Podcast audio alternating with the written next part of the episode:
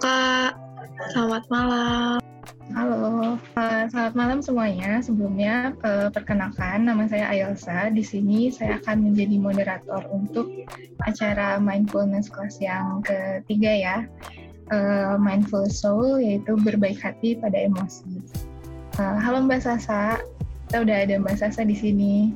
Halo Ayelsa, apa, apa kabar? kabar? Sehat, alhamdulillah. alhamdulillah sehat, alhamdulillah. Mbak Sasa apa kabar? Sekarang kesibukannya apa aja? Kesibukannya menjalani hidup sehari-hari, Ayelsa. menjalani hidup sehari-hari. Apa aja tuh? Uh, ya dengan berbagai peran ya, sebagai anak, sebagai kakak, sebagai psikolog, gitu, sebagai teman biasa. Uh, Mbak Sasa, uh, kita mungkin sekarang ini juga udah setengah delapan, kita langsung mulai aja ya. Uh, dipersilakan. Oke. Okay. Okay, Bismillahirrahmanirrahim. Assalamualaikum warahmatullahi wabarakatuh. Shalom, Om Swastiastu, Namo Buddhaya, Salam Kebajikan, Selamat malam teman-teman semua. Selamat malam juga tim Makna Aksara. Terima kasih atas kesempatannya diajak join untuk berbagi tentang mindfulness. Perkenalkan saya Anissa Puji Pratiwi yang akan berbagi dengan tema Mindful Soul, berbaik hati pada emosi di malam hari ini.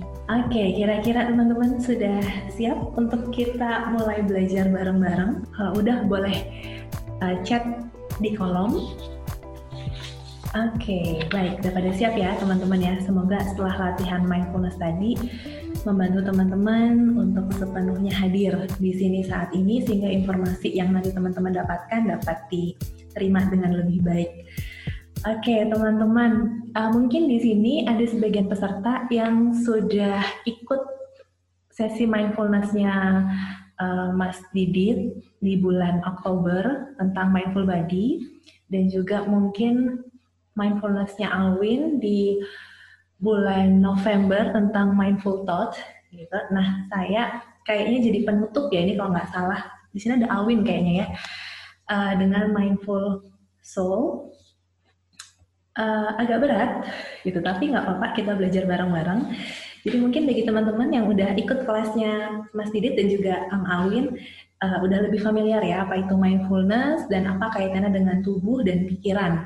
Dan saya akan bahas dari sisi emosi gitu. Nah, um, bagi yang mungkin baru pertama kali join di kelas ini, mungkin masih bingung mindfulness itu apa, saya akan jelaskan singkat dulu di awal sebelum nanti masuk ngublek-ngublek ke emosi biar teman-teman makin aware, makin kenal dengan emosi sehingga nanti ngebantu untuk berlatih mindful uh, untuk menyadari perasaan atau emosi. Gitu. Jadi kalau dari mindfulnessnya sendiri teman-teman, mindfulness itu adalah uh, keterampilan atau kemampuan diri kita untuk sepenuhnya hadir di saat ini, di tempat ini gitu ya, di sini here and now, di sini kini, uh, dan menerima apa pun yang hadir di dalam diri kita, pengalaman-pengalaman yang hadir itu apa adanya tanpa judgement apa pun, non-judgmental. Jadi kita nggak menilainya, nggak menghakiminya. Gitu. Nah, pengalaman apa aja sih yang perlu kita sadari di dalam diri kita, gitu ya? Pertama, pikiran. Gitu. Apa yang saat ini sedang kita pikirkan? Mungkin teman-teman bisa sambil refleksi. Saat ini nih ketika menatap layar, lihat saya cuap-cuap gitu ya, ngoceh, nggak karuan gitu misalnya, apa sih yang teman-teman pikirkan? Kemudian kedua coba kenali perasaannya apa. Karena kita kan nanti belajar tentang emosi ya.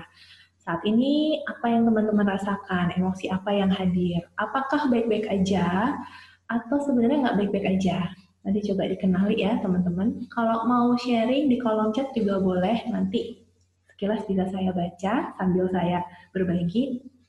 Kemudian apa yang dirasakan di tubuh teman-teman apakah ada bagian tubuh yang nyaman, nggak nyaman, lelah, ringan, boleh dikenali dulu gitu ya teman-teman. Kemudian apa yang ingin teman-teman lakukan atau kecenderungan perilaku apa yang muncul di dalam diri teman-teman. Mungkin saat ini ketika duduk gitu ya, terus teman-teman menyadari, oke okay, udah makan malam nih, harusnya aku udah siapin makan malam gitu ya atau okay, udah nggak enak nih duduk.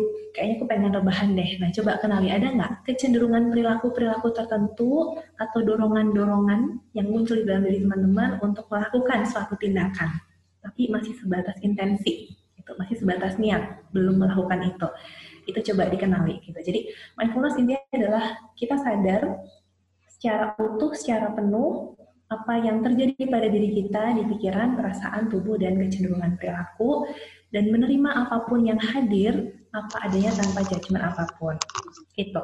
Nah, karena di tema hari ini fokusnya lebih ke emosi, jadi sebelum saya bahas tentang emosi itu sendiri, saya akan menghubungkan atau mengkaitkan dengan materi yang sebelumnya udah disampaikan oleh Mas Didi di awal. Oke, okay, jadi mindful body, teman-teman. Jadi kalau sebelumnya dengan Mas Didi mungkin kita belajar untuk menyadari apa sih yang dirasakan, apa sih yang dialami di tubuh kita gitu ya. Nah, terus ada kaitannya nggak sih emosi dengan tubuh gitu ya. Jadi kalau dari perkembangan teorinya nih teman-teman, saya jelaskan singkat aja karena waktu kita juga terbatas. Jadi uh, pada awalnya gitu ya dari teori-teori uh, klasik zaman dulu tuh gitu ya dari uh, zaman Yunani kuno atau ancient Greek um, tubuh dan jiwa soul atau emosi itu dipisah. Gitu. Jadi emosi sendiri jiwa sendiri tubuh sendiri itu di zaman dulu. Gitu. Sehingga mungkin kalau teman-teman pernah lihat foto atau film dokumenter patung-patung um, gitu ya karya-karya uh, apa pemahat zaman-zaman Yunani mungkin terlihat patungnya indah-indah gitu tapi emotionless nggak ada emosinya atau ekspresi emosi di wajahnya. Kayaknya flat aja gitu wajahnya gitu. Karena itu ada pemisahan antara um, tubuh dengan emosi. Nah seiring berkembangnya ilmu pengetahuan teman-teman mulai ditemukan ya berbagai teori atau wawasan baru bahwa ternyata emosi dan tubuh itu saling berkaitan, saling mempengaruhi dipengaruhi itu bukan dua hal yang terpisah gitu. Jadi kalau dari pendekatan modern gitu ya atau teori-teori um, yang mulai uh, bermunculan itu diawali dari uh, istilahnya pendekatan kategoris. Pendekatan kategoris itu adalah uh, kita melihat bahwa satu emosi akan muncul di satu event atau satu peristiwa teman-teman. Mungkin kalau teman-teman pernah nonton film kartun Inside Out, mungkin ada yang nonton ya. Di situ kan kelihatan bahwa ketika misalnya ada uh, emosi anger, karakter anger gitu ya, atau karakter joy, karakter sadness pengen muncul, mereka tuh di awal-awal tuh munculnya sendiri gitu, nggak berbaur seperti di akhir kisah uh, inside out. Tapi ketika ada satu peristiwa, mereka munculnya sendiri. Mereka pegang kontrol panelnya sendiri. Joy muncul sendiri, dia nggak muncul dengan emosi yang lain. Sadness munculnya sendiri. Gitu. Itu uh, dari teori uh, pendekatan kategoris. Jadi um, seolah-olah satu emosi itu hanya muncul di satu peristiwa atau satu peristiwa itu hanya mengandung satu jenis emosi aja. Yang itu dijelaskan oleh uh, Paul Ekman. Uh, apa ya istilahnya uh, beliau adalah yang mengenalkan enam emosi dasar manusia. Jadi kalau dari emosi dasar manusia itu ada enam teman-teman. Lima itu sudah digambarkan di film kartun Inside Out. Ada anger, ada sadness, ada happy, ada disgust, dan ada fear. Tapi ada satu lagi yaitu surprise. Gitu. Nah, di sini apa sih kaitannya enam emosi dasar ini dengan tubuh kita? Kenapa kok bisa berkaitan gitu ya? Jadi akan saya jelaskan teman-teman jadi ternyata emosi-emosi uh, dasar ini ketika dia muncul gitu ya di dalam diri kita, misalnya happy, sadness atau misalnya fear, anger gitu ya. Nah, ini akan membuat um, ada di dalam otak kita ya teman-teman itu namanya adalah amigdala. Amigdala itu bagian kecil dari otak kita yang dia sebesar biji almond.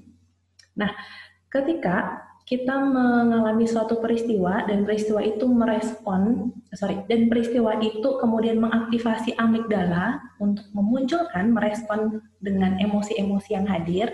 Nah itu akan mengaktifkan yang namanya sistem saraf simpatetik. Jadi di tubuh kita teman-teman itu ada dua sistem saraf utama. Pertama simpatetik yang diaktif di saat kita stres atau tertekan.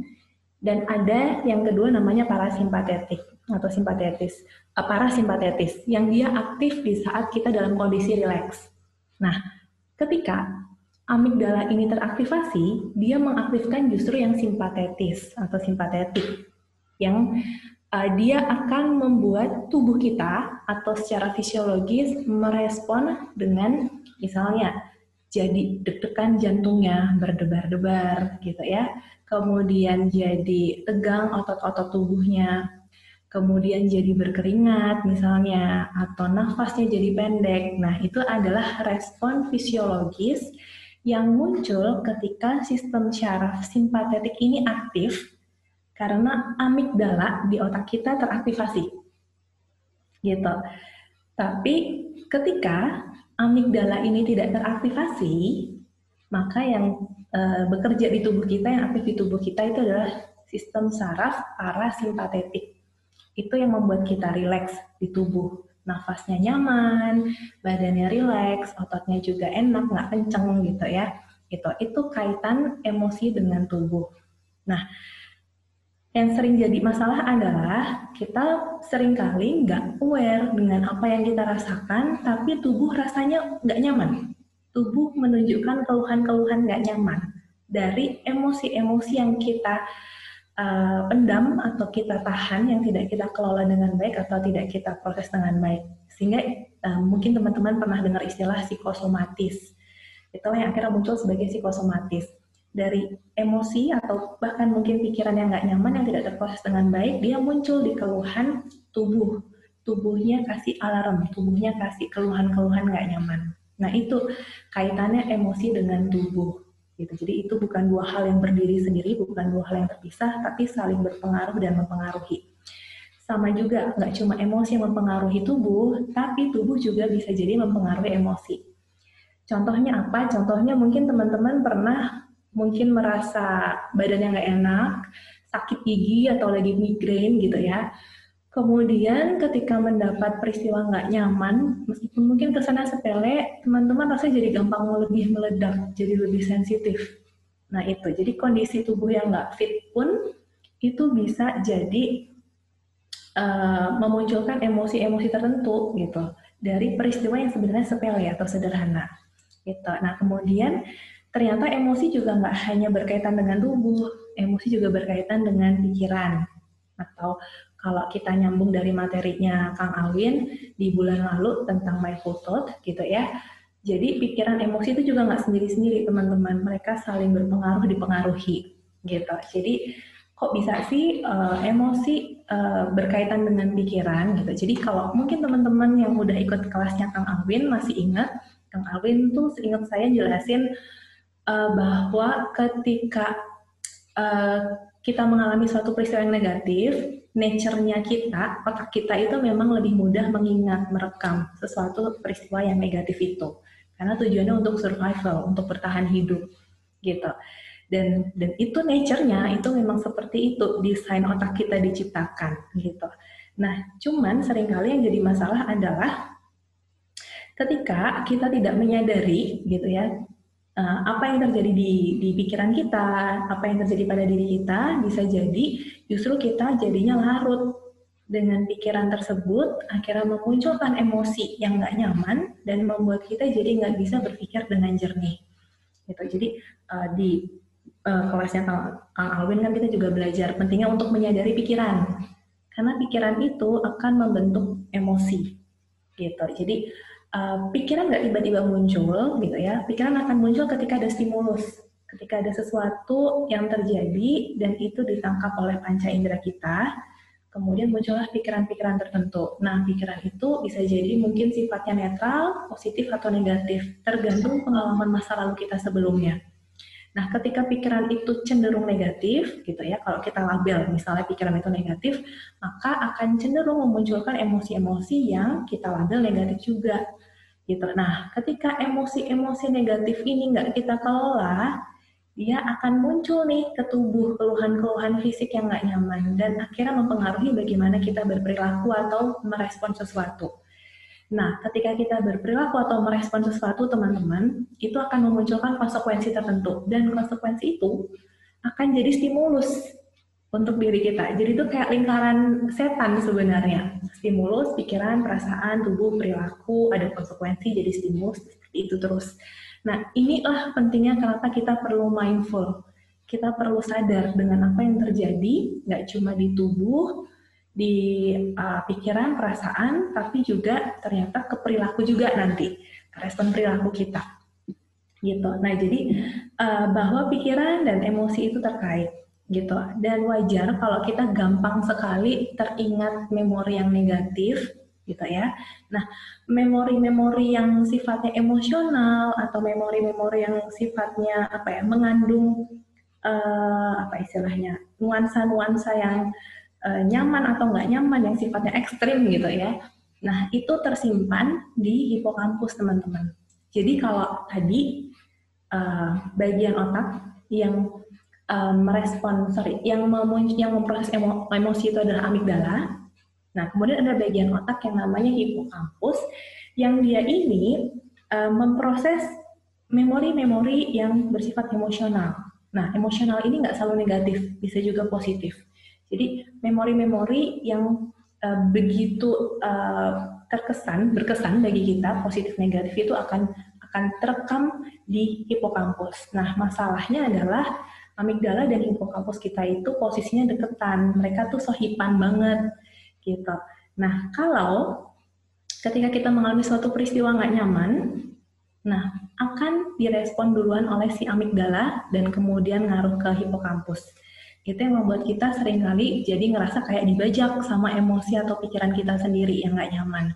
Dan kita susah untuk berpikir jernih gitu. Karena uh, ketika amigdala dan hipokampus ini aktif, teman-teman, dia menutup atau menghambat otak kita nih. Jadi di, di otak kita tuh yang lapisan terluar tuh kita sebutnya sebagai korteks ya, teman-teman.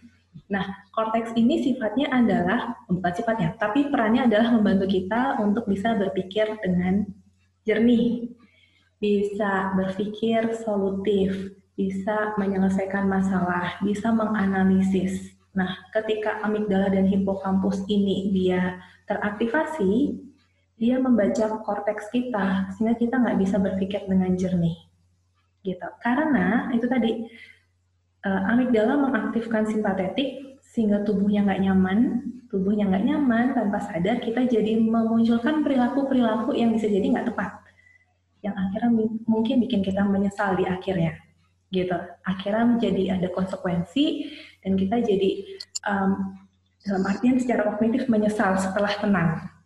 Nah terus gimana caranya nih biar si amigdala dan hipokampus ini ketika dia teraktivasi karena kita mengalami suatu peristiwa yang bikin stres adalah dengan cara mindfulness, adalah dengan cara sadar. Paling sederhana itu menyadari nafas, teman-teman. Kenapa?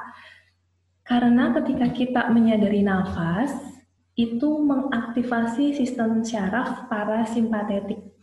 Jadi kalau kita nggak bisa otak-atik otak kita sendiri, berarti kita bisa otak-atik dengan cara perilaku. Itu bagi sebagian orang susah untuk mengelola pikiran, sebagian orang susah untuk mengelola emosi. Jadi kita perlu mengelola perilaku kita. Gimana caranya nih biar sistem syaraf parasimpatetik yang bikin rileks ini aktif? paling gampang, paling sederhana, tapi sering kali nggak kepikiran di saat kita lagi emosi adalah menyadari nafas.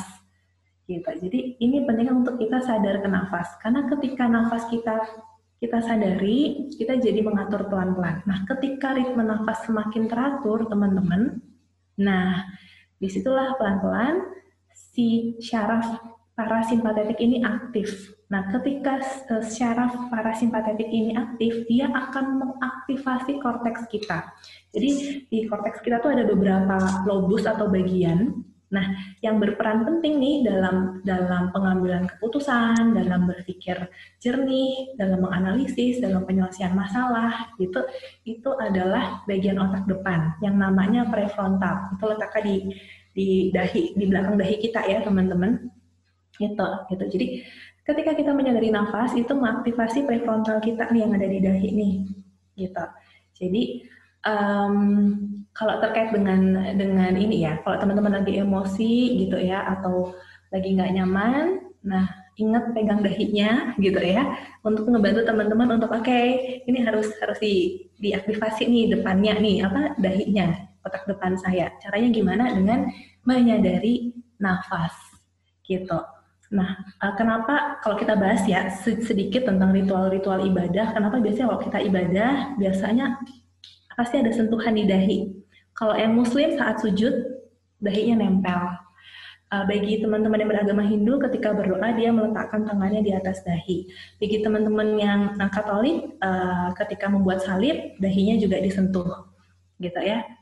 Itu ada ada uh, apa ya? Saya ada maknanya, ada ada penjelasan ilmiahnya juga, gitu. Kenapa dahi ini disentuh? Karena untuk ini membantu kita ingat dan juga mengaktifasi si prefrontal cortex ini biar kita tenang. Karena kalau kita tenang, kita bisa berpikir jernih gitu. Nah kemudian yang perlu uh, kita kenali juga teman-teman, uh, kalau tadi itu um, apa emosi itu awalnya dia kategorik ya, tapi dari perkembangan ilmu pengetahuan ternyata emosi sifatnya nggak kategori, tapi dimensional. Dimensional itu sifatnya kontinum. Jadi bukan lagi marah dan tidak marah, tapi itu adalah sesuatu yang kontinum, itu gradasi, itu spektrum. Kalau teman-teman bisa ingat yang pernah nonton film kartun Inside Out, nah di akhir kisah itu ketika ada satu peristiwa yang muncul nggak cuma satu emosi aja, tapi ada berbagai emosi yang membaur di bohlam atau di bola memori itu. Itu itu yang dimaksud dari uh, pendekatan dimensional. Kemudian semakin berkembang lagi nih teori-teori atau uh, ilmu-ilmu pengetahuan. Nah, ternyata bukan masalah uh, emosi itu positif atau negatif, baik nggak baik, marah nggak marah, tenang nggak tenang, bukan itu, tapi lebih kepada ketika muncul emosi ini, ini tepat nggak untuk dimunculkan dan emosi ini bisa diterima nggak oleh sosial. Nah itu uh, namanya adalah uh, appraisal approach atau pendekatan dari sisi penilaian. Gitu. Jadi nggak lagi kita menjudge uh, marah itu selalu negatif enggak, tapi marah ini ketika muncul di peristiwa ini dia tepat enggak. Dan kalau ini dimunculkan, ini bisa diterima enggak oleh sosial. Gitu. Itu pendekatan yang terbaru gitu. Jadi dari perkembangan teori-teori inilah gitu teman-teman, kita belajar bahwa sebenarnya emosi itu netral. Dia nggak ada yang baik, nggak ada yang buruk, nggak ada yang positif, nggak ada yang negatif, semua netral gitu. Kok bisa sih semua netral gitu? Ya kalau kita mau ambil contoh misalnya marah. Mungkin sebagian teman-teman menganggap marah itu negatif. Aku nggak boleh marah gitu ya. Nah, sedangkan marah itu sendiri memang di satu sisi dia memunculkan bagian agresi dari diri kita. Tapi di satu sisi itu sebagai sinyal atau alarm bahwa kita perlu membuat batas, kita perlu membuat boundaries agar orang lain nggak semena-mena atau sewenang-wenang sama diri kita. Gitu, sehingga muncullah marah. Gitu. Kemudian misalnya emosi sedih, mungkin sebagian dari kita ada yang nggak suka merasa sedih. Kalau bisa happy terus deh, aku nggak suka sedih dan nangis-nangis gitu.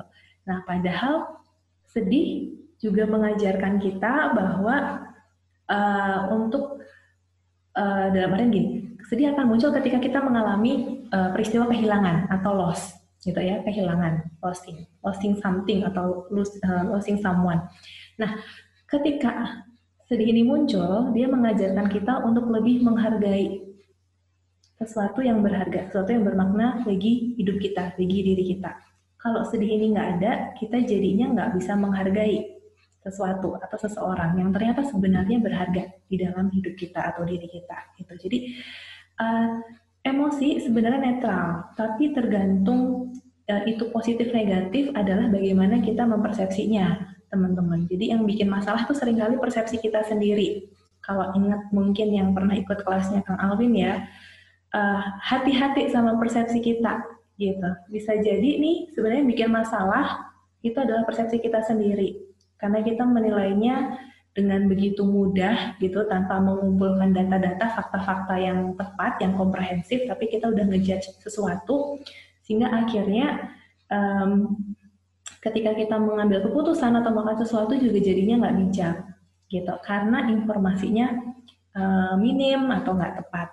Nah yang menarik teman-teman uh, dari dari otak kita adalah otak kita tuh nggak bisa membedakan mana yang realita, mana yang itu ilusi atau imajinasi. Nah, inilah pentingnya kenapa kita perlu mindful, teman-teman. Gitu, kita harus sadar karena otak kita tuh nggak bisa bedain mana yang realita, mana yang fakta, mana yang ilusi, mana yang cuma imajinasi. Kenapa uh, kita perlu mindful? Karena bisa jadi nih sebenarnya yang yang membuat kita merasa nggak nyaman bukan karena kondisi eksternal yang nggak nyaman, tapi karena kita udah punya pikiran-pikiran nggak nyaman. Nah, ketika pikiran-pikiran nggak nyaman itu muncul, pasti akan memunculkan emosi nggak nyaman dan akan muncul di keluhan-keluhan fisik, gitu. Jadi um, perlu mindful dengan apa yang terjadi pada diri kita.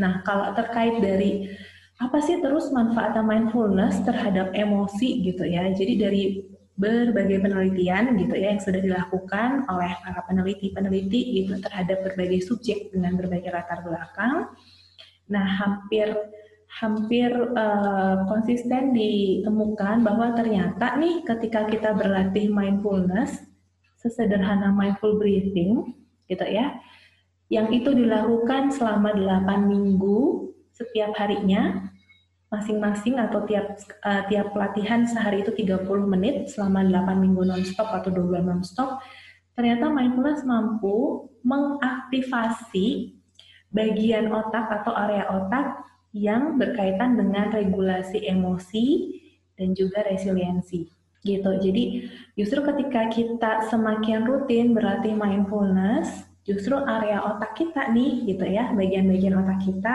yang fungsinya untuk mengelola emosi, mengatur emosi gitu. Uh, dan fleksibilitas kemampuan kita untuk kembali melenting gitu ya setelah kita merasa gagal, merasa uh, apa mengalami penderitaan itu teraktivasi secara baik teman-teman gitu bahkan uh, dari uh, salah satu textbook yang saya baca gitu ya. Jadi ada penelitian terhadap seorang biksu. Biksu ini sudah berlatih berpuluh-puluh tahun mindfulness gitu ya. Dia berlatih secara rutin mindfulness selama berpuluh-puluh tahun. Nah ternyata ada penemuan yang menarik teman-teman.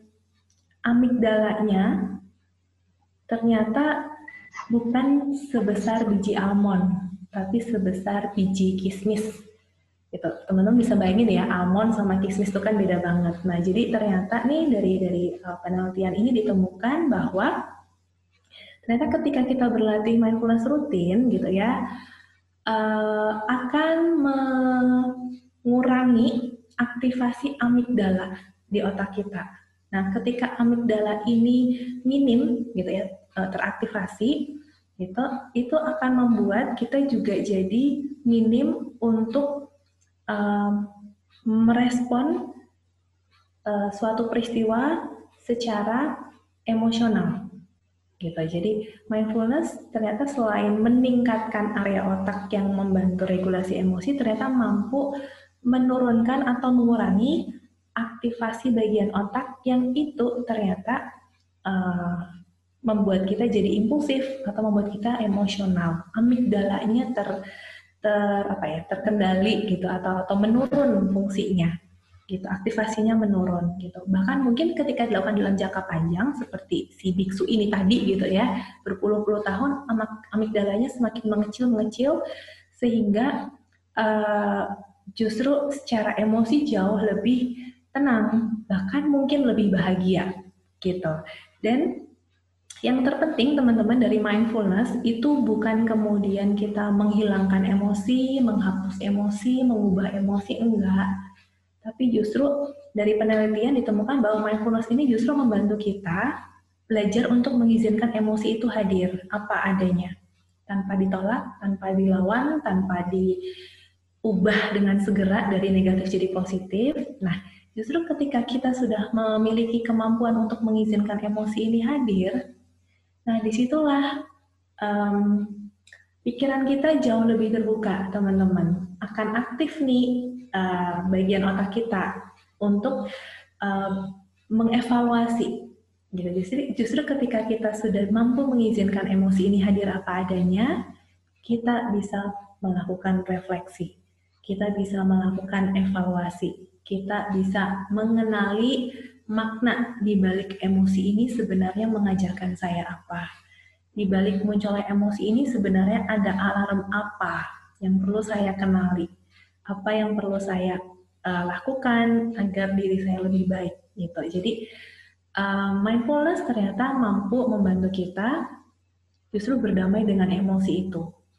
Bukan menghilangkan, bukan menghapus, tapi kita bisa merangkul emosi itu sehingga nggak lagi sebagai hambatan, tapi justru bisa menjadi sumber daya kita, jadi uh, source kita untuk bertumbuh jadi pribadi yang lebih baik gitu. Jadi kalau misalnya ingat film kartun Inside Out, teman-teman kan di awal cerita tuh kesannya kayak sadness itu emosi yang aduh kalau bisa jangan ada deh karena nyebelin gitu kalau melihat sadness muncul gitu jadi sedih. Tapi di akhir kisah kita belajar bahwa sadness pun juga punya kebaikan. Dia punya hal baik yang selama ini kita nggak bisa lihat karena kita sudah terlanjur menjudge bahwa sadness ini negatif. Tapi ketika kita bisa melihat dari sudut pandang yang netral, kita bisa melihat sadness dari sisi yang baik juga, nggak selalu buruk.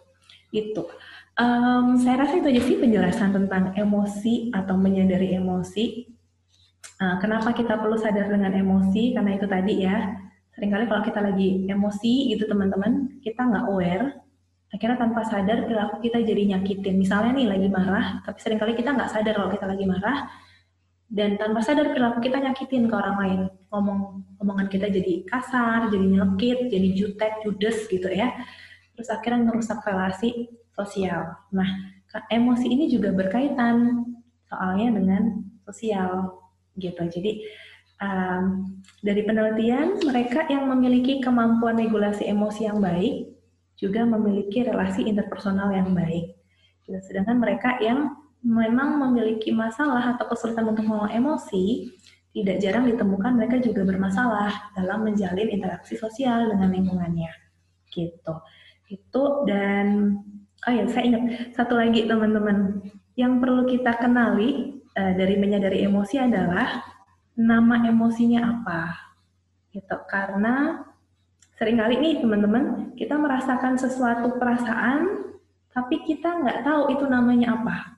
Sehingga di sini pentingnya untuk kita belajar mengenali kosakata emosi gitu. Karena nama-nama emosi itu ada banyak cuma biasanya kosakata emosi kita terbatas. Kita taunya cuma marah cuma sedih cuma senang gitu ya. Padahal ada banyak nama-nama emosi itu perlu kita pelajari. Nah dengan kita memahami nama-nama emosi itu bisa membantu kita teman-teman untuk mengenali ketika saya sedang merasakan emosi ini, ini sebenarnya emosi yang benar-benar saya rasakan, atau jangan-jangan ini cuma emosi permukaan ya, atau kalau kalau kita mau sebut mungkin ini topeng.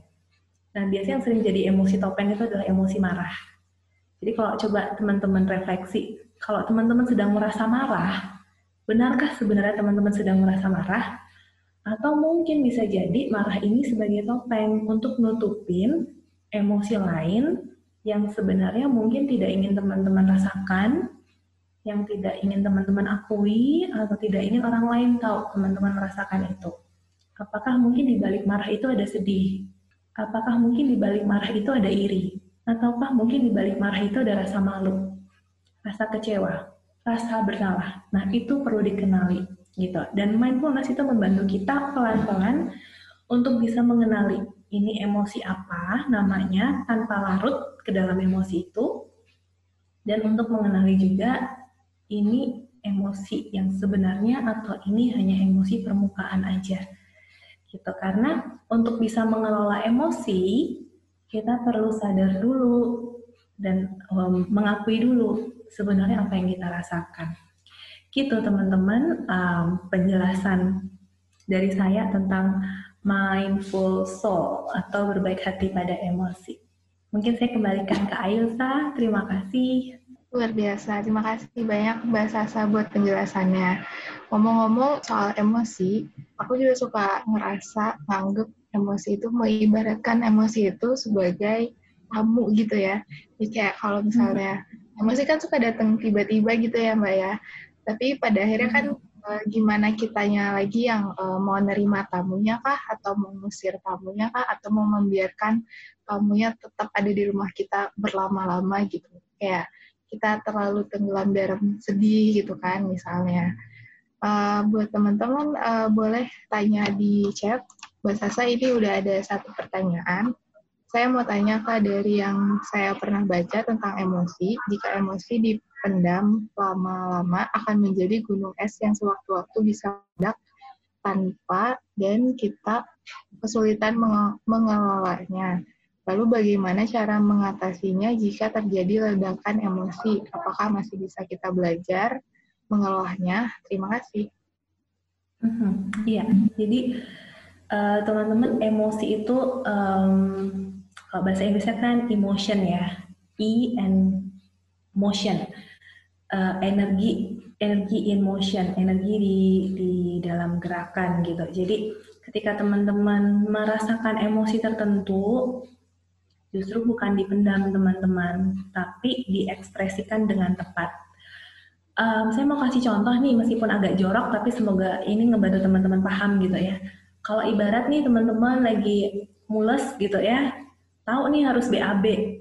Yang teman-teman lakukan apa?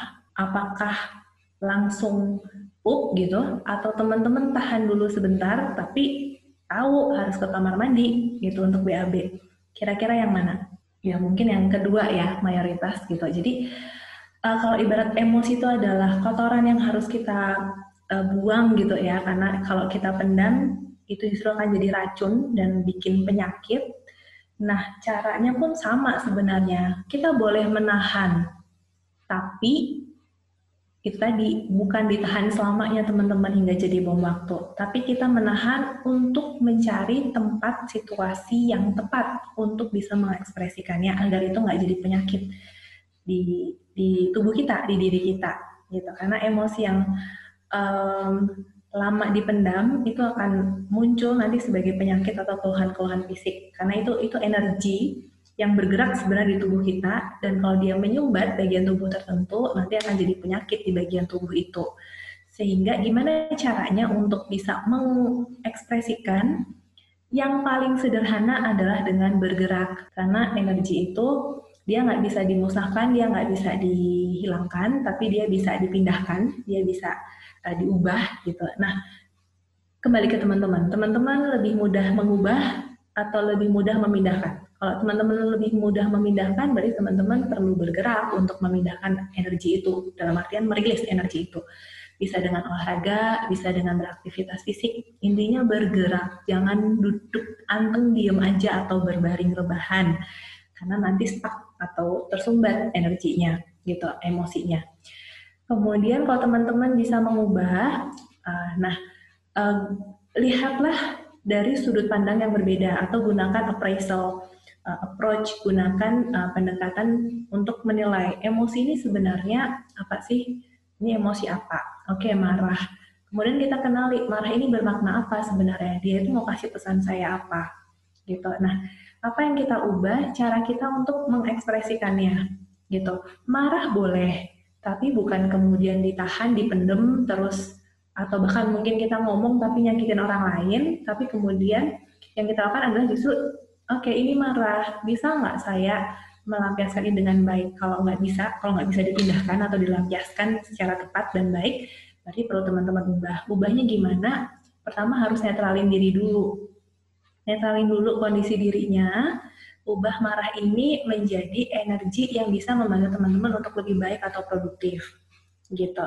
Jadi kalau teman-teman marah, um, jangan kemudian melakukan hal-hal buruk gitu ya, tapi lakukan hal-hal baik, gitu. Itu nanti akan membantu teman-teman mengubah perasaan atau emosi teman-teman gitu. Jadi bukan diem aja gitu, enggak, tapi lakukan sesuatu hobi atau apa pun yang bisa membantu teman-teman mengubah rasa ini menjadi paling nggak lebih tenang kalau nggak bisa positif gitu jadi um, kalau akhirnya udah meledak gitu ya bom waktu udah meledak nih terus gimana ya sadari sadari dulu apa yang terjadi sehingga akhirnya bom waktu itu bisa meledak gitu kita perlu perlu kenal kapasitas diri kita dan kita lakukan uh, evaluasi atau refleksi gitu. Kita berefleksi apa yang terjadi pada diri saya.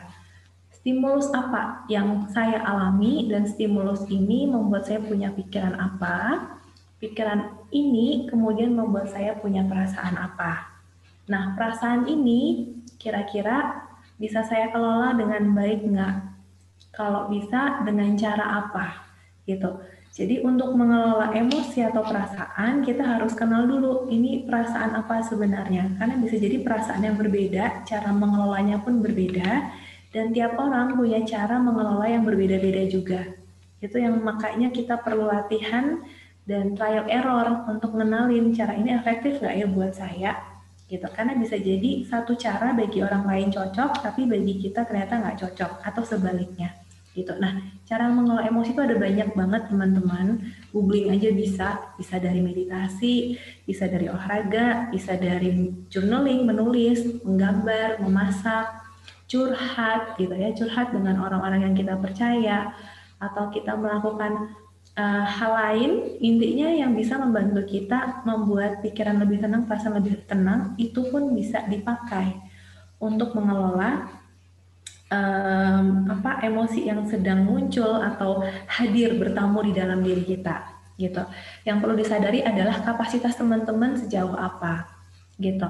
Um, kalau teman-teman bisa mengolah sendiri, lakukan sendiri. Tapi ketika teman-teman sudah mencoba berbagai macam cara dan itu nggak membantu, berarti teman-teman perlu membuka diri untuk mencari bantuan profesional bisa jadi mungkin memang ada isu yang mendalam yang perlu dibantu oleh profesional gitu untuk memproses emosi itu agar nggak semakin intens dan menghambat teman-teman untuk bertumbuh gitu. Yang penting aware dan coba berbagai macam cara yang positif yang baik bagi teman-teman dan orang lain. Kalau nggak bisa, udah mentok nih, udah aduh nggak ketemu lagi caranya, cari bantuan profesional karena mungkin bisa jadi memang ada isu yang mendalam, ada masalah yang mendalam, yang itu hanya bisa ditangani oleh profesional gitu. Jadi coba dikenali dulu. Yang penting jangan jangan dipendam lama-lama ya teman-teman, karena kalau dipendam lama-lama nanti jadi sakit, jadi penyakit. Gitu. Ditahan sebentar boleh, sama kayak kita nahan pup ya, tapi tetap harus cari kamar mandi untuk pup. Sama. Emosi marah boleh, tapi kalau langsung dilampiaskan ternyata nyakitin diri dan orang lain, ditahan dulu sebentar dan cari tempat yang tepat untuk melampiaskan. Misalnya teman-teman mau nahan diri dulu, tunggu dulu deh nanti sampai balik ke kamar, nanti setelah ke kamar aku mau journaling, aku mau coret-coret gitu. Atau aku mau ke gym, aku mau olahraga, habis-habisan nih misalnya untuk melampiaskan uh, emosi aku yang marah ini gitu. Jadi cari tempat cara yang tepat untuk memindahkan energi itu tuh biar nggak stuck atau terhambat, menghambat, menyumbat uh, tubuh teman-teman biar nggak sakit. Gitu. Semoga menjawab ya um, tadi jawabannya. Oke, jadi kalau ada emosi, merasakan emosi apa pun itu jangan dipendem ya, tetap tapi tetap harus kita salurkan gitu dengan berbagai cara yang uh, baik dan itu trial and error ya, Mbak ya. Mm-hmm. Iya, dicoba mana yang efektif, diulangi. Kalau nggak efektif, cari cara lain. Kalau mentok nggak ketemu, cari profesional. Gitu. Oke, kita ke pertanyaan berikutnya. Halo Kak, aku mau tanya gimana ya caranya untuk tetap sadar dan mindfulness terhadap emosi yang kita rasakan. Terkadang ketika merasa sangat kecewa, maka saya tidak sadar sampai ada teman yang bilang, kamu nggak boleh galak-galak sama diri sendiri terkadang sulit untuk memberikan jeda pada diri sendiri untuk merasakan setia untuk merasakan setia emosi terkadang cenderung berlebihan Setiap hmm. emosi cenderung berlebihan. Hmm, Oke. Okay. Gimana caranya untuk mindfulness? Ya latihan teman-teman. Nggak ada cara lain selain latihan. Latihan, latihan, latihan. Karena semakin teman-teman rutin berlatih, teman-teman akan makin aware, makin sadar dengan setiap perubahan yang terjadi di dalam diri. Di pikiran, di perasaan, di tubuh. Bahkan respon, cara teman-teman merespon sesuatu. Teman-teman makin kuat nih otot sadarnya ketika teman-teman sering berlatih. Caranya cuma itu. Latihan, latihan, latihan. Nah, kebanyakan kita udah tahu harus ngapain, tapi ketika mau berlatih ada banyak alasan. Gitu. Nah, itu berarti yang perlu di uh, dikenali juga alasan apa nih yang menghambat teman-teman untuk berlatih mindfulness gitu. Apakah butuh alarm, butuh reminder? Berarti teman-teman kan perlu menyiapkan um, waktu khusus ya, gitu ya, untuk bisa berlatih gitu. Um, bisa jadi mungkin kita nggak berlatih karena mungkin mindfulness itu bukan prioritas kita, teman-teman. Jadi coba jadikan mindfulness ini sebagai prioritas, sebagai hal yang memang yang memang perlu saya latih setiap hari. Karena kalau nggak berlatih nanti saya makin mindlessness saya makin nggak sadar dengan apa yang terjadi pada diri saya. Akhirnya malah saya melakukan sesuatu yang akhirnya saya sesali di kemudian hari karena nyakitin diri saya sendiri atau orang lain. Gitu. Jadi latihan latihan latihan. Kenali apa yang menghambat teman-teman untuk berlatih dan carilah solusi untuk mengatasi hambatan berlatih mindfulness itu. Gitu. Tiap orang pasti punya tantangannya masing-masing dan tugas teman-teman adalah untuk mengenalinya. Apa yang menghambat diri teman-teman untuk berlatih? Gitu. Oke, jadi nggak ada nggak instan ya teman-teman buat bisa benar-benar mindful gitu. Tapi kita perlu latihan uh, hmm. supaya kita bisa akhirnya sadar dan lebih aware terhadap apa yang kita rasakan ya. Oke, kita lanjut ke pertanyaan berikutnya. Aku izin tanya, jika ada seseorang yang sedang tertarik pada lawan jenis, dia kesulitan bisa mengatur pikiran. Itu berdampak banget ke perilaku, misalnya ngecek medsos bersangkutan secara terus-menerus. Dan hal itu sangat mengganggu produktivitas. Itu bagaimana ya Kak meminimalisir kondisi pikiran dan mengatur emosi yang tengah dirasakan? Jadi kayak dia tuh uh, tertarik sama lawan jenis terus jadinya ngecek medsos terus terusan uh, sampainya sampai-sampai dia nggak produktif gitu. Gimana ya cara meminimalisir kondisi pikiran tersebut? Oke. Ya gimana cara meminimalisir kondisi pikiran? Disadari dulu pikirannya apa? Mindful uh, berlatih mindfulness untuk sadar dengan pikiran uh, yang muncul yang sedang bertamu di dalam diri eh, teman-teman. Uh, Dan sadari pikiran juga nggak muncul tiba-tiba teman-teman, pasti ada stimulusnya. Nah dikenali juga stimulusnya apa, triggernya apa, pemicunya apa. Apakah itu dari faktor eksternal, faktor yang ada di luar diri kita, atau itu faktor internal, faktor yang ada di dalam diri kita. Nah, kalau udah dikenali stimulusnya apa, coba lakukan stimulus kontrol Stimulus kontrol itu maksudnya mungkin nggak teman-teman mengontrol, mengendalikan, atau memodifikasi mengelola stimulus itu. Biar nggak lagi terlalu mengganggu uh, atau memunculkan pikiran-pikiran yang nggak nyaman. Misalnya, kalau tadi uh, ketika mengakses medsos gitu ya, stimulus kontrolnya adalah mungkin nggak teman-teman membatasi untuk mengakses medsos.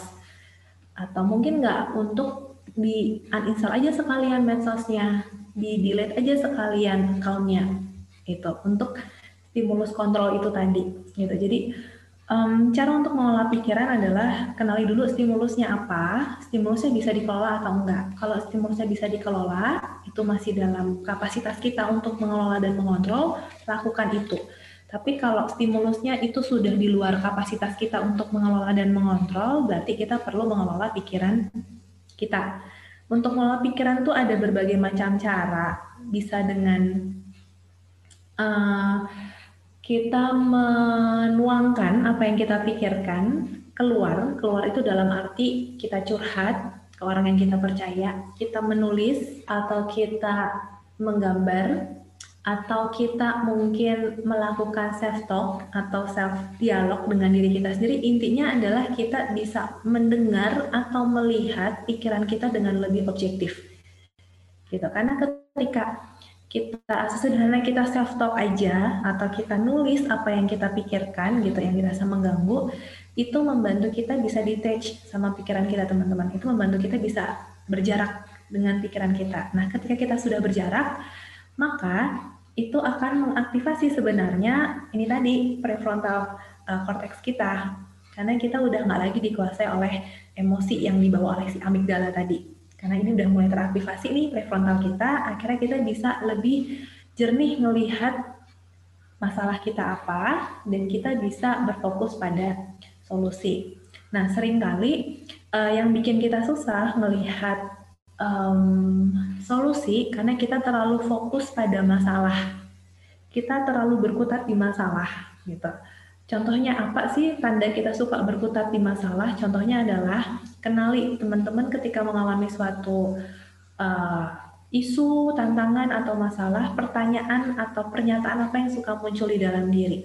Kalau misalnya teman-teman masih suka tanpa sadar atau disadari um, mempertanyakan kenapa, kenapa kok saya begini, kenapa kok dia begitu, atau misal teman-teman punya pernyataan kalau seandainya nih dulu aku begini, jika aja aku begitu, nah itu tanda berarti teman-teman masih berkutat di masalah. Nah, ini perlu teman-teman ubah uh, apa cara melihatnya, bukan lagi berkutat di masalah, tapi coba lihat dari solusi. Nah, tandanya apa sih kalau kita udah mulai berpikir ke arah ke arah solusi? Tandanya adalah atau pikiran-pikiran yang muncul adalah, oke, okay, apa yang bisa saya lakukan berikutnya ya? Apa yang mampu saya lakukan saat ini? Apa yang mungkin saya lakukan saat ini untuk mengatasi ini? Atau saya eh, bagaimana nih caranya saya untuk mengatasi ini, menyelesaikan ini? Saya harus ketemu siapa untuk diskusi dengan ini? Kapan saya bisa melakukannya? Nah, itu tanda teman-teman udah mulai switch dari yang awalnya fokusnya ke masalah, pelan-pelan fokusnya ke solusi. Nah, cuman ini hanya bisa kita lakukan ketika kita udah bisa berjarak dengan pikiran. Jadi di sini pentingnya untuk uh, mindful thought. Kita perlu sadar dengan pikiran kita apa. Karena sering kali kita tuh nggak sadar kita punya pikiran apa yang suka muncul menghambat dan mengganggu kita. Sehingga kalau pikirannya aja kita belum aware, belum sadar, belum kenal, gimana kita mau ngelola gitu. Karena syarat untuk bisa mengelola, kita harus sadar dulu dan kita harus bisa mengakui dulu. Kalau memang ya saya saat ini punya si denial, selama kita masih menolak, mengingkari pikiran dan perasaan kita, akan susah bagi kita untuk mengelola gitu karena itu tuh kayak apa ya kayak kita naik tangga teman-teman tahap demi tahap nggak bisa kita langsung loncat ke mengelola gitu nggak akan jalan nggak akan ketemu kalau kita belum sadar dan belum bisa jujur mengakui apa yang terjadi pada diri kita gitu semoga menjawab ya um, jawaban saya Baik, terima kasih. Kita lanjut ke pertanyaan berikutnya. Kan ketika emosi muncul itu, bagusnya diekspresikan. Nah, bagaimana kalau wujud ekspresinya itu dengan berbicara jujur tentang apa yang kita rasa ke orang yang menjadi salah satu sumber munculnya emosi. Namun, ternyata dengan cara jujur tersebut justru membuat hubungan kita dengan orang tersebut tidak baik jadi orang itu justru berubah dan itu membuat diri kita jadi nggak enak dan merasa bersalah. Khususnya kalau itu orang kalau orang itu adalah teman kita sendiri. Nah, jadi baiknya gimana ya kak kalau begitu? Mm-hmm. Iya. Uh, jujur sudah bagus, tapi coba direfleksikan lagi. Caranya menyampaikan bagaimana? kira-kira sudah baik belum? Jangan-jangan kita jujur, tapi ketika ngomong kita masih keluar kata-kata yang nyakitin.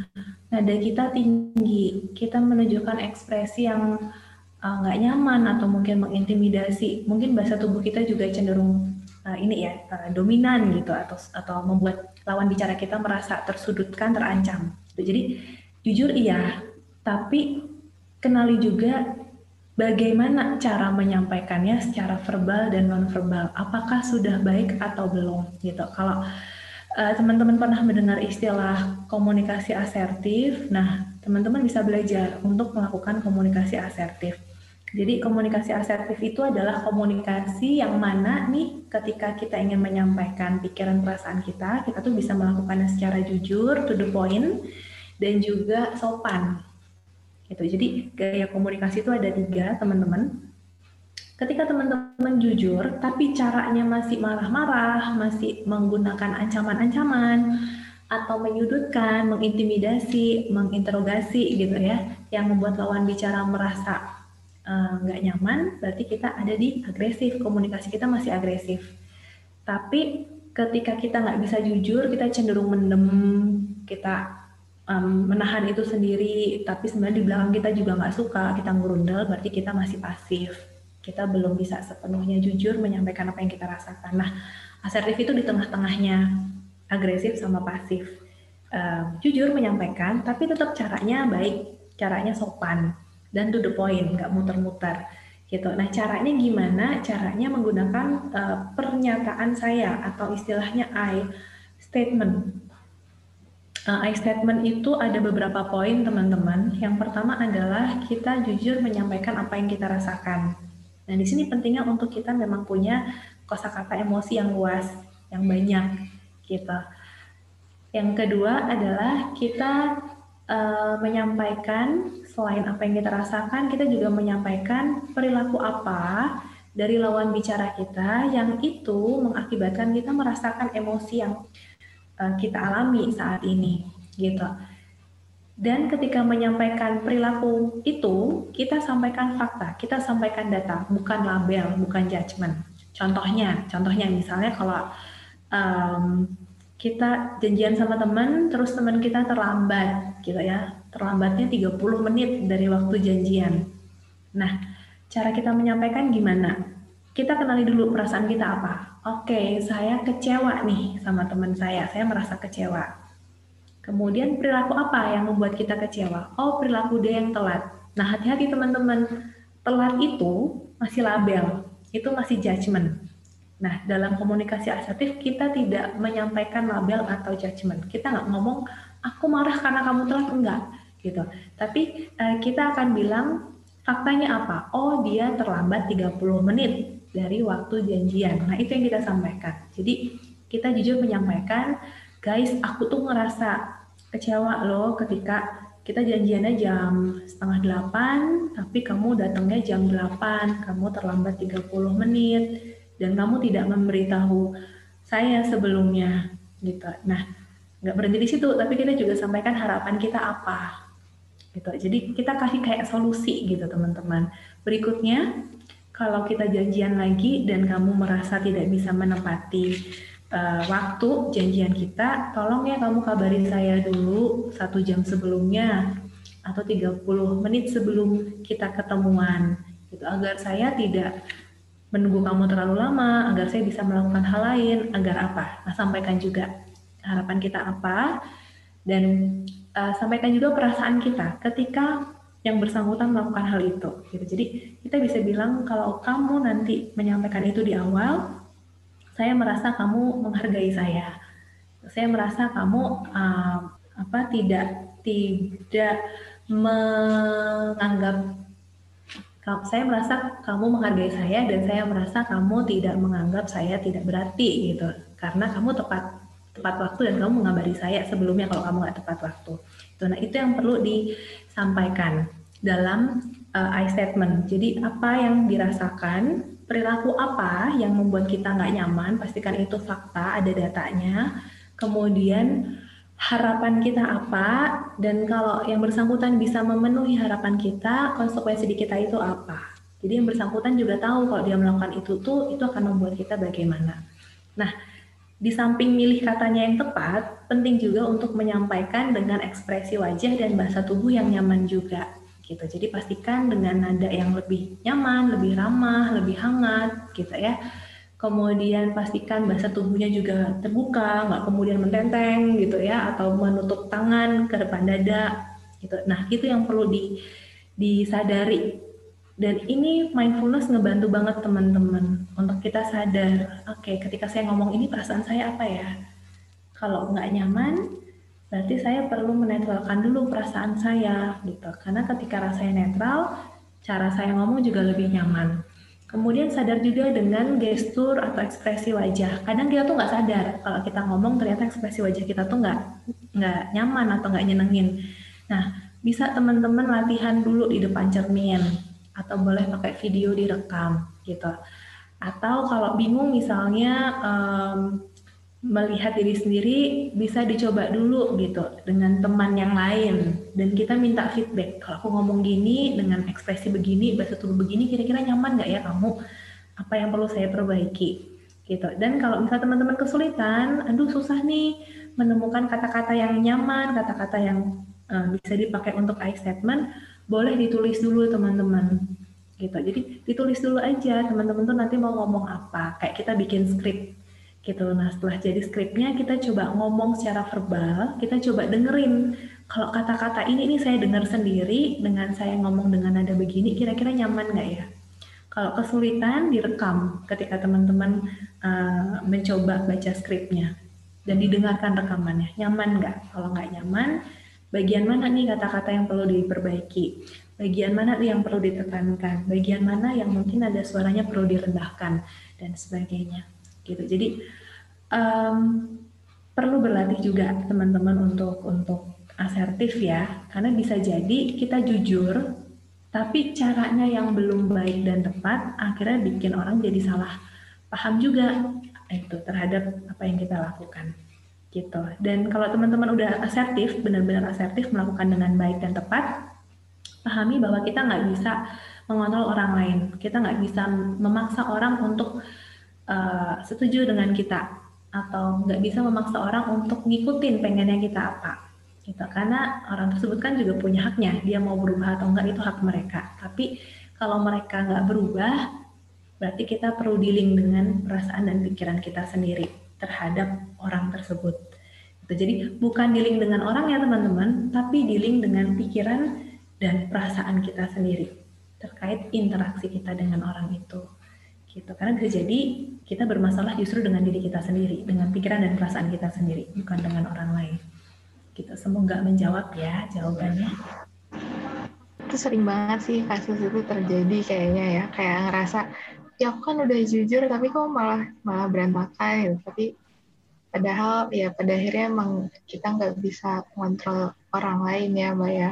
Mm -hmm. Iya.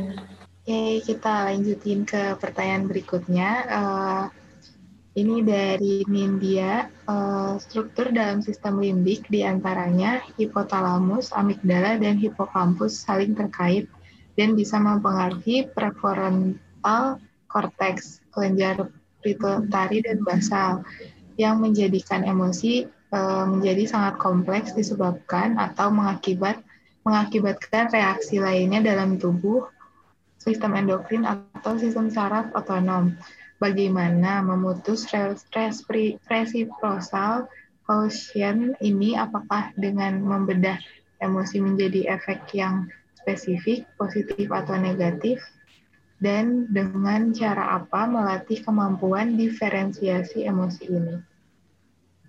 Hmm.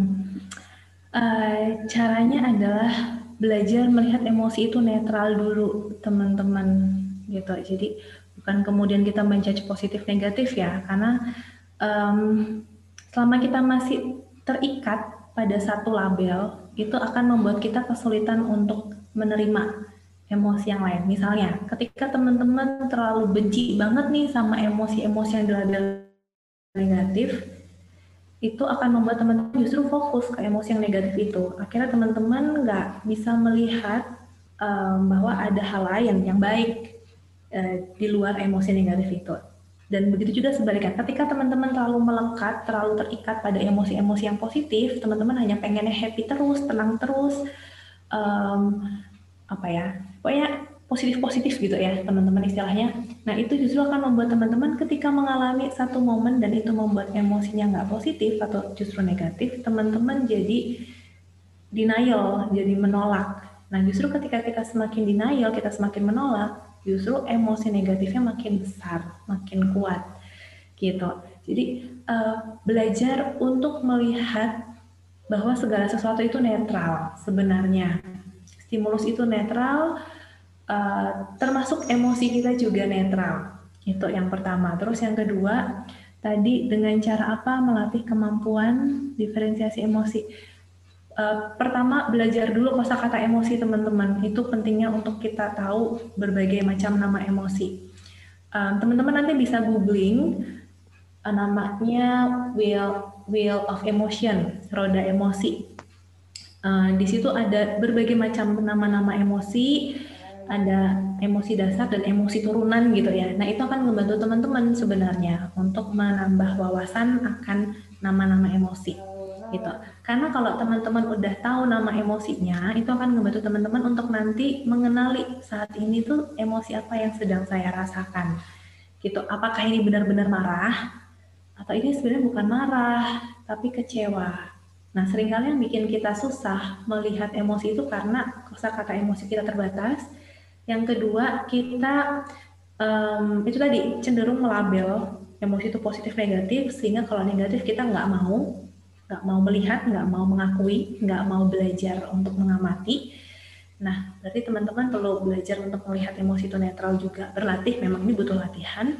Dan uh, berikutnya adalah belajar juga teman-teman untuk mindful dengan apa yang terjadi di pikiran dan di tubuh teman-teman juga serta kecenderungan perilaku yang muncul saat emosi itu hadir gitu.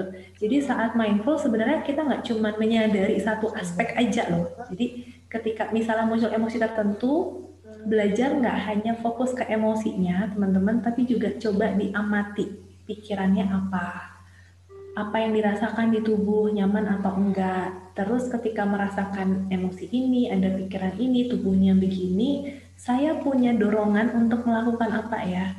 Saya punya kecenderungan untuk berperilaku apa ya?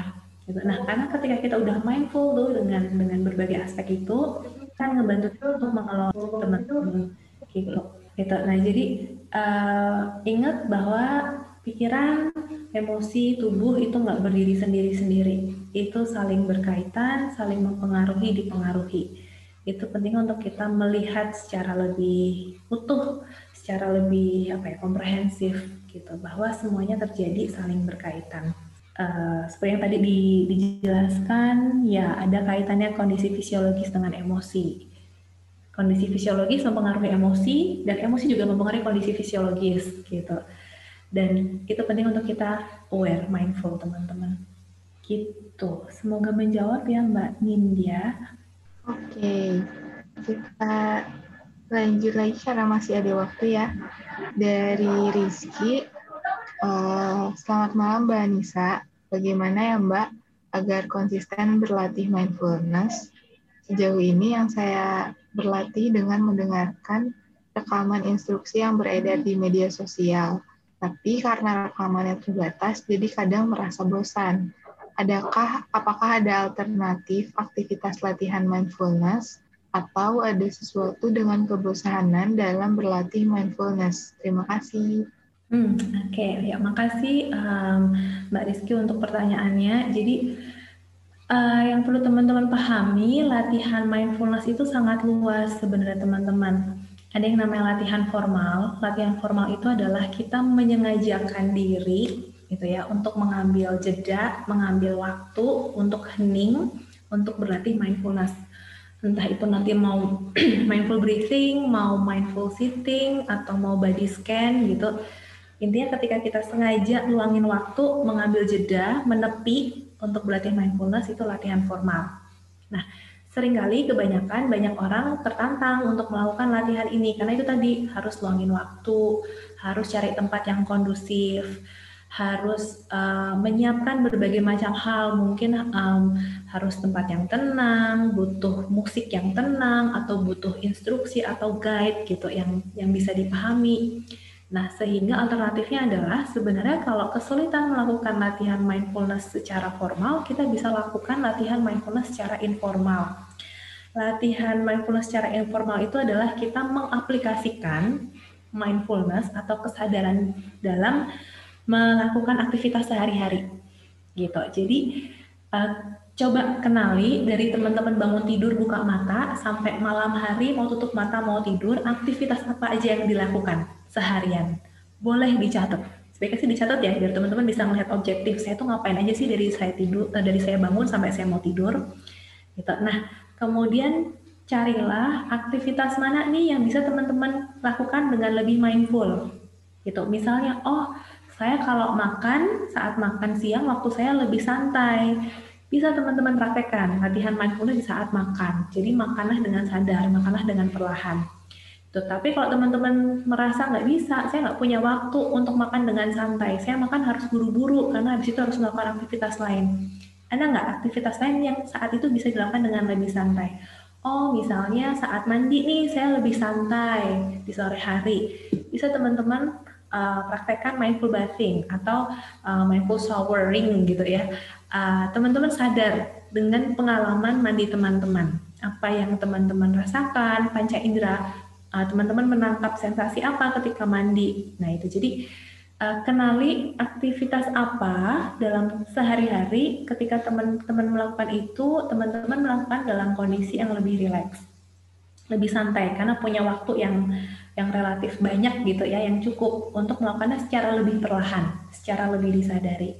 Nah, coba dilakukan itu dulu. Gitu. Kalau saya biasanya uh, latihan mindfulness saya adalah apa pun yang berkaitan dengan air karena saya itu suka main air dasarnya teman-teman jadi ketika cuci piring cuci cucian mandi dah gitu tuh kayak uh, apa ya saya uh, zona saya untuk latihan mindfulness gitu nah coba teman-teman kenali ada nggak aktivitas yang bisa membantu teman-teman berlatih secara informal. Kalau kesulitan untuk melakukan latihan uh, formal gitu. Dan uh, kalau kesulitan melakukan dalam jangka waktu lama, misalnya aduh masak harus 30 menit sih? Setiap harinya, kita mulai dari waktu yang minim dulu aja, semenit dulu aja, coba 3 menit coba, 5 menit coba, nggak harus kemudian langsung 30 uh, menit nonstop gitu ya, atau satu jam nonstop berlatih mindfulness, enggak. Kita bisa cicil itu, kita bisa pecah-pecah itu. Gitu. Kemudian um, mindfulness ini sebenarnya adalah latihan yang bisa diaplikasikan dalam setiap aktivitas. Ini ketika kita sadar, kita belajar untuk menyadari, berarti untuk menyadari apa pun yang kita lakukan, sebenarnya kita sedang berlatih mindfulness. Sesederhana ketika teman-teman sadar mendengarkan uh, proses belajar hari ini, teman-teman sedang berlatih mindfulness, mindful listening saat ini atau teman-teman lagi nyatet, berarti teman-teman sedang melakukan mindful writing. Teman-teman lagi ngetik nih apa yang lagi dipelajari, teman-teman sedang melakukan mindful typing. Gitu. Jadi ketika teman-teman sadar dengan apa yang dilakukan, dengan apa yang terjadi pada diri teman-teman, itu sudah latihan mindfulness. Gitu. Jadi belajar untuk lebih fleksibel ya teman-teman. Jangan kemudian kita memaksa diri untuk terus mindful, nggak bisa gitu. Karena memang manusia itu tempatnya suka mindlessness ya gitu. Jadi ini ketika lagi mindlessness disadari dan kembali lagi mindful. Kalau mindlessness lagi gimana? Ya nggak apa-apa. Yang penting sadar kemudian pelan-pelan mindful. Gitu terus. Karena mindfulness itu proses belajar dan berlatih seumur hidup. Jadi selama kita masih bernafas berarti kita masih punya PR untuk berlatih mindfulness gitu. Karena nafas aja kita sering nggak sadar apalagi menyadari yang lain gitu teman-teman. Seperti itu Mbak Rizky semoga menjawab ya jawabannya. Oke, uh, masih bisa satu pertanyaan lagi ya. Satu pertanyaan ini dari Mizatun. Kak izin bertanya, apakah emosi negatif itu benar-benar bisa menular? Saya mencoba selalu mengontrol pikiran saya saat dihadapkan dengan orang yang suka marah-marah. Dalam kasus ini, saya tidak bisa benar-benar menjauhi orang tersebut. Saya sangat khawatir ketika marahnya beliau bisa mempengaruhi emosi saya. Langkah apa yang harus ditempuh untuk meminimalisir agar sikap orang tersebut tidak mempengaruhi saya menjadi negatif? Seringnya saya menjauhi ketika beliau sedang marah-marah, namun terkadang menjauh atau menghindari tidak benar-benar berhasil untuk menjaga pikiran atau mood saya tetap baik. Jadi inti pertanyaannya adalah apakah emosi negatif itu benar-benar menular? Hmm. Nggak cuma emosi negatif ya, tapi emosi positif pun juga menular. Jadi benar, emotion itu, emosi itu contagious, itu menular. Gitu. Um, tinggal kuat-kuatan yang mana emosinya. Nah, um, saya pernah membaca tabel, saya lupa tabel apa ya. Um, nanti mungkin teman-teman bisa googling ya, gitu.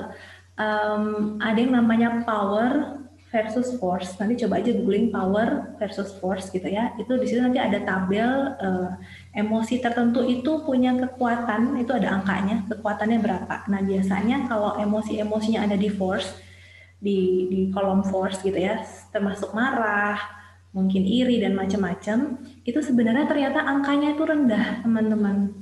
Gitu. Dan emosi yang ada di power itu emosi-emosi yang mungkin kalau kita label cenderung cenderung uh, positif ya, gitu. Nah, itu angkanya tinggi. Nah, jadi sebenarnya kalau dilihat dari kekuatannya, sebenarnya uh, lebih lebih kuat emosi-emosi yang ada di power dibandingkan emosi yang ada di force. Nah, cuma yang jadi masalah adalah ketika orang lagi ada di emosi yang force atau emosi yang oke okay, kita label negatif, kita malah ngikut turun ke bawah. Nah, jadi kalau ketemu orang yang marah-marah, nadanya tinggi ke kita, kita malah ngikut nadanya kita ikutan tinggi. Justru akhirnya force-nya makin gak karuan.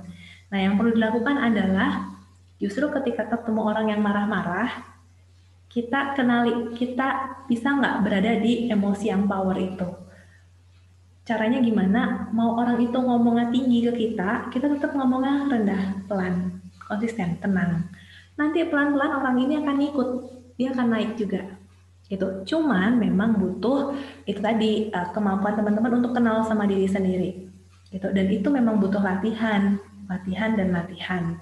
Gitu kalau teman-teman ngerasa, aduh nggak bisa nih aku lama-lama ketemu orang yang kayak gini, aku pasti ketularan, ya jangan paksa diri untuk berlama-lama dengan orang yang demikian. Kalau teman-teman merasa nggak yakin atau nggak punya kapasitas untuk mempertahankan yang ada di power, emosi yang power itu, teman-teman. Teman-teman perlu bikin boundaries, perlu bikin batas. Kalau mau ketemu, tunggu sampai orang yang bersangkutan tenang, baru kita masuk, gitu. Jadi it's okay, nggak apa-apa kok teman-teman kalau mau ambil batas, ambil jeda, ambil jarak dengan orang yang sering bikin kita emosinya nggak karuan. Gitu. Karena kita perlu kenal kapasitas diri kita. Tapi kalau teman-teman ngerasa, oh dia mau marah kayak gimana, kalau aku deket dia, aku tetap tenang, pelan-pelan dia tenang, dia juga akan ikut tenang. Ada juga orang-orang yang seperti itu gitu ya. Uh, mau di luar chaos, tapi kok dia tenang, pelan-pelan nanti yang chaos juga akan ikut tenang. Nah, ya nggak apa-apa di situ nggak apa-apa di zona itu, di zona yang yang chaos itu, kalau yang bersangkutan memang sadar dan punya kemampuan untuk mempertahankan emosi dia di power. Tapi nggak semua orang punya kemampuan itu. Itu butuh latihan gitu ya. Sehingga kenali apa yang teman-teman rasakan, bisa dikelola nggak? Gitu. Kalau bisa dikelola, kelolalah. Bisa dikelola sendiri nggak? Kalau bisa kelola sendiri, kelola sendiri. Atau butuh bantuan profesional kalau butuh bantuan profesional ya segera cari bantuan profesional gitu teman-teman.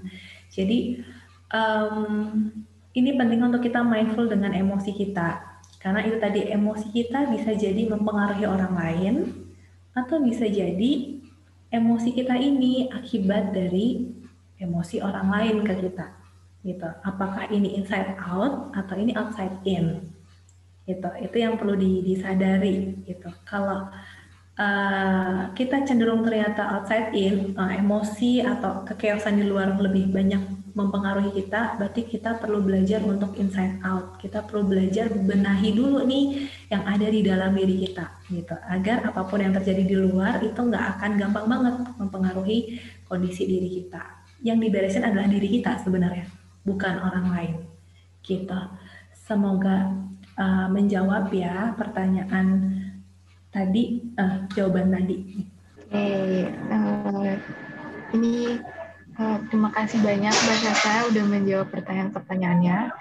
Sebelum kita mengakhiri sesi ini, uh, boleh Mbak Sasa kesimpulan uh, atau penutupnya? Hmm, kesimpulan dari saya adalah pertama uh, mindfulness itu latihan seumur hidup teman-teman. Selama kita masih bernafas, berarti ya itulah kesempatan kita untuk terus-menerus berlatih mindfulness gitu. Uh, kapan selesainya? Ya selesai ketika kita sudah nggak lagi bernafas gitu. Berarti udah selesai PR kita berlatih mindfulness. Nah karena memang ini latihan seumur hidup, uh, penting ketika berlatih kita juga perlu berwelas asih pada diri sendiri Jangan kemudian karena ini PR terus kita nuntut harus aduh begitu nggak mindful jadi bersalah jadi mengkritik diri sendiri. Enggak justru tetap uh, berwelas asih juga pada diri. Ketika lagi mindlessness juga nggak apa-apa itu hal yang manusiawi. Yang terpenting adalah kemudian bagaimana kita sadar dan kembali lagi untuk berlatih mindful gitu. Dan uh, otot kesadaran itu uh, perlu dilatih teman-teman gitu. Dan uh, ini pentingnya juga untuk kita belajar um, konsisten gitu ya berlatih meskipun sedikit demi sedikit meskipun waktunya singkat-singkat nggak apa-apa. Yang penting pelan-pelan dan coba berpikir alternatif. Kalau saya nggak bisa melakukan ini latihan yang ini saya bisa menggantinya dengan latihan yang apa. Karena mindfulness itu uh, bisa kita lakukan dari bangun tidur bahkan sampai mau tidur di berbagai aktivitas dan dengan siapa pun kita bisa melakukannya karena ada juga mindful communication kita. Nah, kemudian yang terpenting adalah kenali kapasitas diri teman-teman. Kalau teman-teman mampu berlatih mindfulness secara mandiri dan merasa lebih sadar, lebih aware gitu ya, merasa latihan mindfulness ini membantu teman-teman lebih baik, lakukanlah. Tapi sebagian mungkin ada juga yang ketika berlatih mindfulness justru semakin gak nyaman, semakin chaos, semakin naik turun emosinya, semakin naik turun uh, kondisi tubuhnya, atau bahkan pikirannya semakin ke sana kemari. Dan akhirnya jadi mengganggu aktivitas sehari-hari, mengganggu produktivitas, atau mengganggu interaksi sosial. Nah, kalau ketika teman-teman berlatih mindfulness dan justru lebih banyak ketidaknyamanannya dibandingkan kenyamanannya, saya sarankan cari bantuan profesional gitu. Karena mungkin bisa jadi ada hal yang perlu diproses dulu teman-teman di dalam diri gitu uh, apa ya uh, pesan-pesan saya untuk menutup pertemuan hari ini. Oke, jadi buat teman-teman semua perlu diingat ya kalau mindfulness itu latihan seumur hidup. Jadi nggak usah jadi terlalu memforsir diri ya Mbak ya dan karena kita juga punya kapasitas masing-masing. Terima kasih banyak Mbak Sasa udah uh, atas penjelasannya hari ini. Terima kasih banyak buat teman-teman semua juga yang udah bersedia hadir dan meluangkan waktunya kita sama-sama belajar. Sekian dari kami. Terima kasih sampai jumpa di tahun depan. Terima kasih Ayusa, terima kasih tim Makna Aksara, dan terima kasih juga buat teman-teman Semoga bermanfaat. Mohon maaf ya kalau penjelasan dan jawaban dari saya belum memuaskan. Sampai jumpa tahun depan. Semoga masih ada kesempatan untuk kolaborasi bareng lagi. Okay. Pastinya. Saya pamit ya. Iya. Saya pamit. Happy weekend. Sampai jumpa. Happy weekend.